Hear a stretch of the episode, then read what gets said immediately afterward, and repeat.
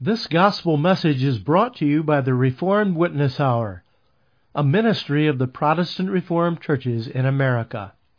A Reformed denomination that strives to be faithful to the Word of God and the historic confessions of the Reformed faith, also known as Calvinism. In love for our great God, we proclaim the Christian faith and life that is founded on God's sovereign particular grace. As God's Word is expounded, we pray that these messages are a blessing to you. Radio friends, we return for one more time today to the beautiful passage in Romans chapter 8, looking at the last two verses. For I am persuaded that neither death, nor life, nor angels, nor principalities, nor powers, nor things present, nor things to come, nor height, nor depth, nor any other creature shall be able to separate us from the love of God which is in Christ Jesus our Lord. A tremendous and wonderful statement of our assurance of salvation by grace in Christ. I would have you remember with me one more time that the purpose of the Holy Spirit in Romans chapter 8, and especially beginning at verse 28 in the chapter, is to build within our hearts a massive assurance, and to build this massive assurance so that we will endure suffering in the path of an obedient life to Jesus Christ, our Lord and Savior. The Holy Spirit sees our life as children of God in this world as one now of suffering and of many trials, as did Jesus while on the earth. John 16:33 In the world ye shall have tribulation but be of good cheer. I have overcome the world. And again the apostle Paul in Romans chapter 8 has written verse 18 for I reckon that the sufferings of this present time and again verse 36 as it is written for thy sake we are killed all the day long and in order to build massive assurance in our hearts, Paul concludes Romans chapter 8 with a series of questions or challenges which he wants us to answer, and his purpose is that we come to a rock-like certainty of faith in our salvation. If God be for us, who can be against us? He that spared not his own son, how shall he not also freely give us all things with him? Who shall lay anything to the charge of God's elect? Who is he that condemneth? And then there comes one last question in verse 35. Who shall separate us from the love of God? And if that question can be answered, no, no one, then our security is sure and absolute. Picture it this way. We stand in God's courtroom and God declares no condemnation for you. A perfect work has been done in your behalf by grace I favor you in Christ. But outside of the courtroom, a lynch mob is waiting for us. Is there anything out there? Is there any experience at all which is able to separate us from the power of Christ's love? And the answer is no, nothing. Nothing shall be able to separate us from the love of God which is in Christ Jesus our Lord.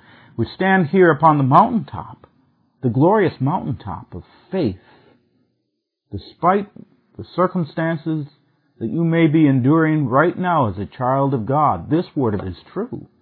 Nothing is able to separate me from the love of, of Christ Jesus, my Lord. And the purpose of the Holy Spirit is exactly that, that we say, for I am persuaded, not just the apostle Paul long ago, but I, who shall separate me from the love of God, which is in Christ Jesus, my Lord? if we do not make this personal, we have not heard it. For Paul is not speaking simply of himself, but he is speaking here as the representative of the saved and justified, those who have been loved of God. God says that we are to experience deep, unshakable confidence. We are to be secure in the love of Jesus Christ. To know by faith the love of Christ is to know that nothing can separate me from that love. We know that life, very often from our human perspective, does not look that way. It often looks like there's many things that may indeed tear us away from the arms of Jesus Christ. It looks at times that some even are separated. But so it must be hammered into our hearts by the Spirit of God. This absolute assurance, the love of Jesus, for me is inseparable. Nothing can take me from it. I need to know that. Why? So that we can live in carnal indifference, live a sinful life? God forbid. That's the blasphemy out of the bowels of hell. No. So that I can suffer well in the path of obedience to Jesus Christ. The question is perhaps the most serious question that the apostle is asked in verse 35. Can something cause God to stop loving us? And the answer is given in verses 38 and 39 of the chapter, no. Nothing can separate us from the love of Christ. Who shall separate us from the love of Christ? Could it be that perhaps there's something about me that nobody else knows? And if it becomes public, this horrible thing about me, can that take me from the arms of Christ?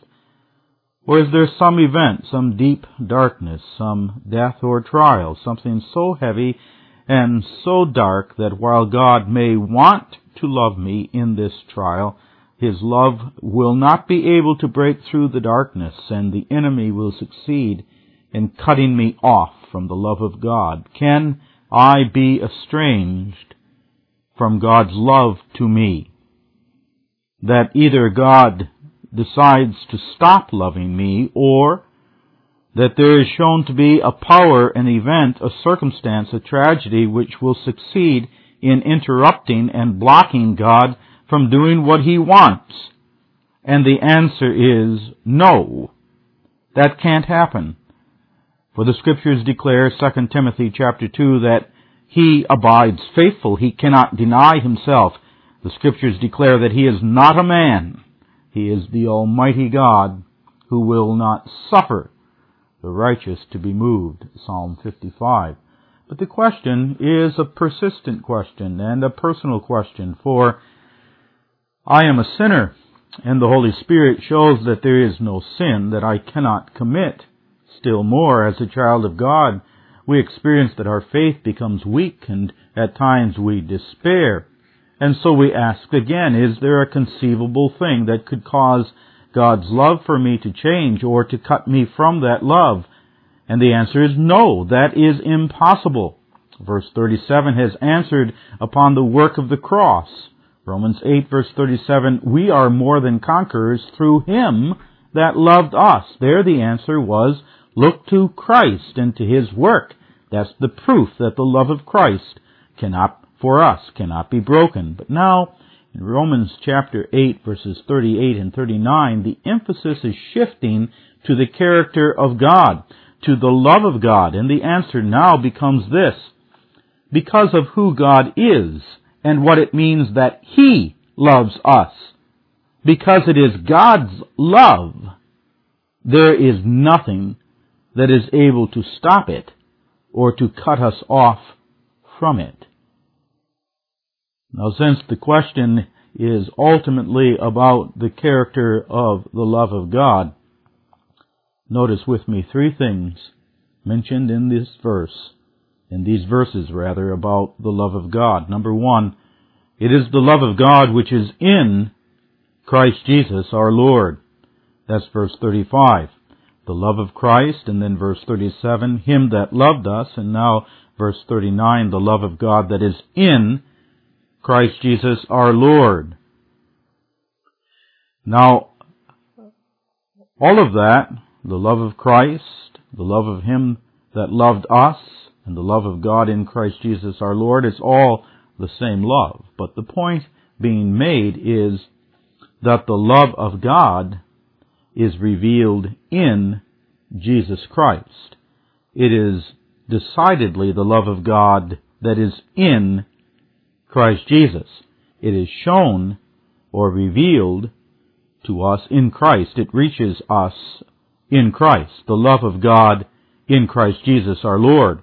In other words, the apostle is saying, do you want to know the love of God? Do you want to measure it? Do you want to come to some kind of estimate of this love? What it is like, its power and its beauty? Well then, you have to look to Jesus Christ. The love of God is shown in Christ Jesus our Lord. See Christ, the eternal Son of God, the Lord of glory, humble himself and be found in the humility of our human nature, born in a manger. See him walk lifelong under the load of our sin and guilt. See him mount the cross and suffer silently in obedience to the Father. See his great heart of love for God as he falters never and hangs willingly upon the cross to atone for all of our sins. See him arise. See him ascend into heaven and now at the right hand of God intercede for us. All of this is the revelation of the love of God. Do you say, where is the love of God for me today? I don't see it. How can God love me if these things happen to me? And the answer of the Bible, where is the love of God? Come. Come see it. It's where it always has been. It is in Christ Jesus our Lord, the Son of God loved me and gave himself for me. Galatians 2 verse 20. Number 2, the love of God is a love for the elect, or it is a particular sovereign that is decided by God love. This passage is talking about the security of the elect of God. Verse 33, who shall lay anything to God, to the charge of God's elect? It is not talking about every one. We must not read this chapter in the way of our age of religious inclusivism, a wishy-washy, feely thing which would cause all to stand up of every conceivable faith and persuasion, of every possible religion known among men, and have them all stand together in big celebration and to say, Isn't it wonderful that the God who we call by different names loves us and holds us all in his arms, each according to our own particular persuasions? If that's what you believe, then you desecrate the Bible. There is one God. Jehovah is his name, the Father of our Lord Jesus Christ.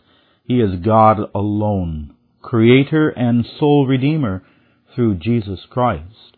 Jesus said, No man comes unto the Father but by me. They call you in the love of God to acknowledge this Lord Jesus and to bow before Him and the love of God is a particular love. It is for those, verse 28, who are called according to His good pleasure it is according to verse 29 for those who are predestinated, predetermined by God to be conformed to the image of Jesus Christ. It is not a wishy-washy, smushy, feely thing which levels all religions and all sacred books into one and say we all have this comfort of the love of God in the face of tragedy. That is not true. It is the love of God solely and only for the elect. This is the unshakable assurance belonging to those to the God who loves graciously and freely out of divine election. This God's love cannot be broken. God's love is only to the elect in Christ Jesus, to those redeemed in His precious blood. Is that you? You can know, you can know by the fruit of His grace worked in your heart, a dead sinner. A fruit of grace bringing you to repentance over your sin, a trust in Jesus Christ, but above all things, to humility. The wonder that God would love me. That's entirely gracious. Number three, it is the love of God in Christ Jesus for the elect, but it is personal. And that's the question. Can that love for me, personally, that love of God for me, ever be interrupted or extinguished? The question is not simply, can our love to God be extinguished? Can something make me feel that I am separated from His love? Can something happen that I begin to have hard thoughts of God? That can happen. The question is not, is there something that can remove from me the consciousness of loving God in my heart? That can happen. But the question deals with God's love unto me. Is it possible that something can cut us off from God's love to us? And the answer there is no. There's nothing that can step between God's love and me and cause God to stop. And so the apostle speaks of the triumph of the love of Jesus Christ, a love that triumphs over everything that we could conceivably think of which would appear on the scene to separate us from his love. Paul, in verses 38 and 39, if you count them, mentions ten things. He mentions life and death, angels, principalities, powers, things present, things to come, height, depth, or any other creature. And he says none of these things can separate us from the love of God in Christ. Now if you look at that verse, those verses rather, very carefully, you'll note that the apostle speaks in pairs. He mentions death and life, or life and death as the first pair, and he mentions death first because death is first. Death is separation after all. As far as we are concerned, that is exactly what death is. Separation from every point of view separation of the body and soul, separation of loved ones from our arms, a child from our arms, they do not come back. It cannot be undone. It is a separation from this life and everything that we know. And then, can death or life? Life too, for us now is a series of separations. Life is a continued series of changes, of not being able to go back to how it was. Life has separations. Riches are lost. Friends forsake. Health is gone. Hope is lost. Change and decay, says the hymn, and all around I see. If I die, and I will, am I separated from the love of God? If my loved one falls away in death, are they separated from God? Is there an event in life of all of these ends and separations that can separate me from God? Paul says no. Death is not only not a separation from God, but in Christ Jesus, they are the way whereby we come closer to the love of God of God. In fact, we can say that of all the things that the apostle mentions, these things not, do not separate us, but in the hand of God draw us to Him. Death that is especially so of death. Death, the last enemy, cruel, apparently invincible, tearing us apart. Nevertheless, death now, through Jesus Christ, is to be brought safely home to be with God in Christ Jesus. Philippians 1:21 For to me to live is Christ and to die is gain. 2 Corinthians 5:8 We are confident I say and willing rather to be absent from the body and to be present with the Lord. Death is not separation, but death is to be drawn close to my Savior and my God. And so the apostle says, 2 Corinthians 5, 9, Wherefore we labor, whether we are present or absent, we might be accepted of Him, of Him. We labor. We so live as those who look forward to going home to be with our Savior and God when we die. Death and life cannot separate us from the love of God. But then the apostle says that no demonic evil or power can separate us from the love of God in Christ. He says, nor angels, nor principalities, nor powers. Paul has in mind the devil and his dominion, and his demons and his powers. We read in Ephesians 6:14, "For we wrestle not against flesh and blood, but against principalities and powers, against the ruler of darkness of this world, against spiritual wickedness in high places. The devil and the wicked world and his evil powers are operative in the world. Can they separate us from our Savior? Peter says that the devil goes about as a roaring lion, lion seeking to devour whom he may. And these devils and demons are being loosed. Can they strip me of my faith? Can they tear me from the grip of my Savior? And the answer is no, they cannot. Colossians 2 verse 15 declares that Christ has spoiled principalities and powers. He made a show of them openly, triumph, triumphing over them in his cross. It may gall, it does gall Satan right now to hear this. But Satan, you and your hordes are helpless. You cannot separate one of Christ's own from his love and power of salvation. And so we sing with the great reformer Martin Luther, the Prince of Darkness grim. We tremble not for him. His rage we can endure, for lo, his doom is sure. One little word, the word of Scripture, shall fail him. But then the apostle comes to two more pairs, nothing in time or space can separate us from the love of Christ. Nothing in time, nor things present, nor things to come. Nothing now, nothing in the future. And then he speaks of space, nor height, nor depth. Perhaps where you live right now, your life right now is very comfortable.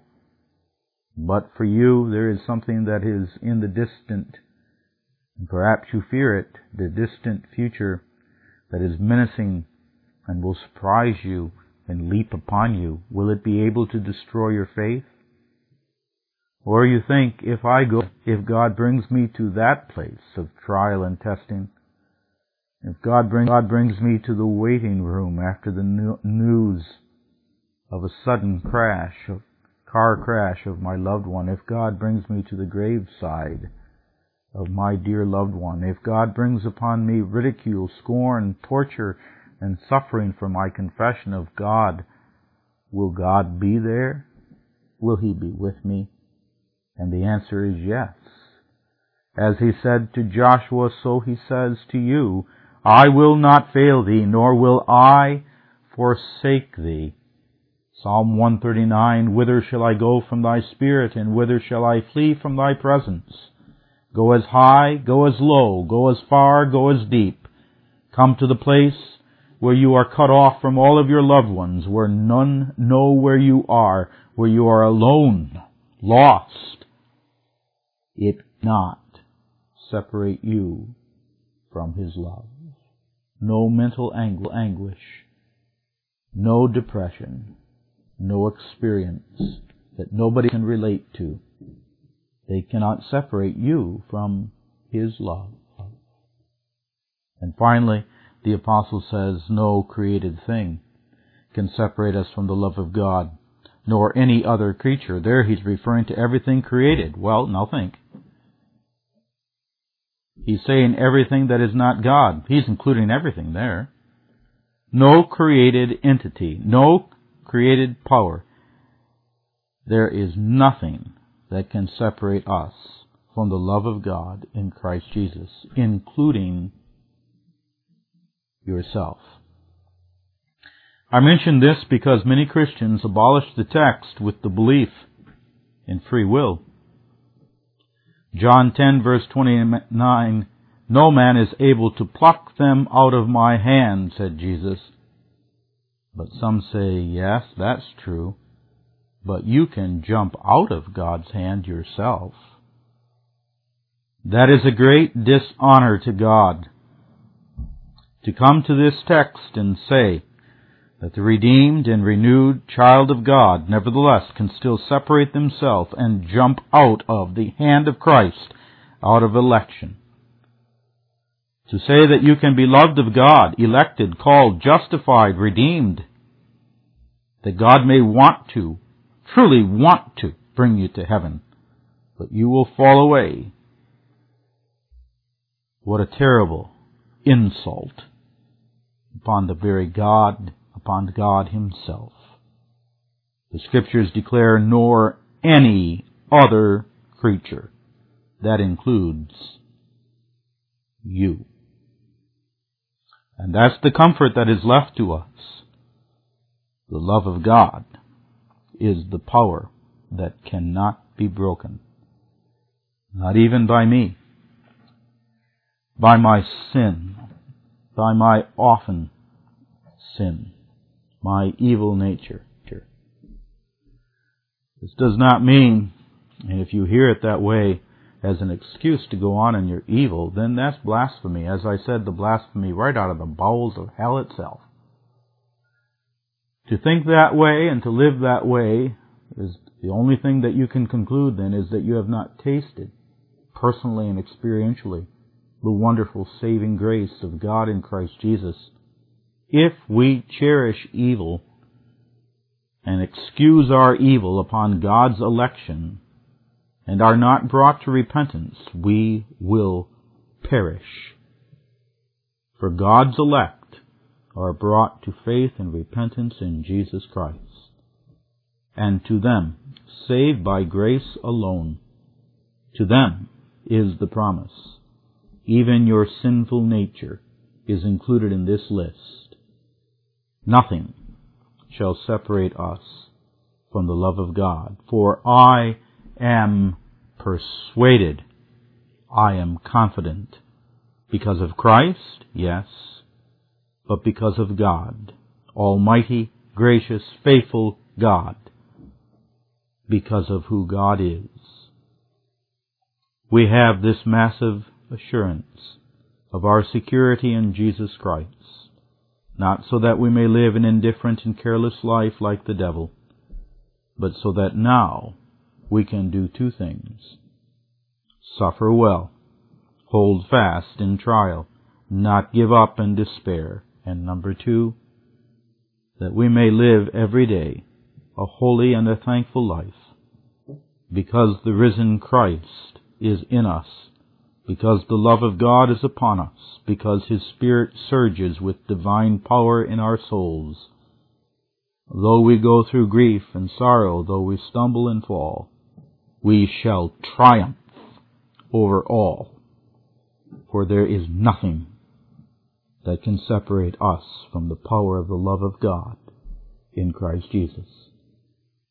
Let us pray. Father, we thank Thee for the Word, and we pray that the Holy Spirit of Christ may indeed seal this Word to our hearts. In Jesus' name, Amen. The gospel message you have just heard was sponsored by the Protestant Reformed Churches through its radio program, The Reformed Witness Hour. We hope that you have been edified and encouraged by this message. If you would like more information about the Reformed faith or the Protestant Reformed Churches, feel free to visit our website at reformedwitnesshour.org or email us at mail at reformedwitnesshour.org.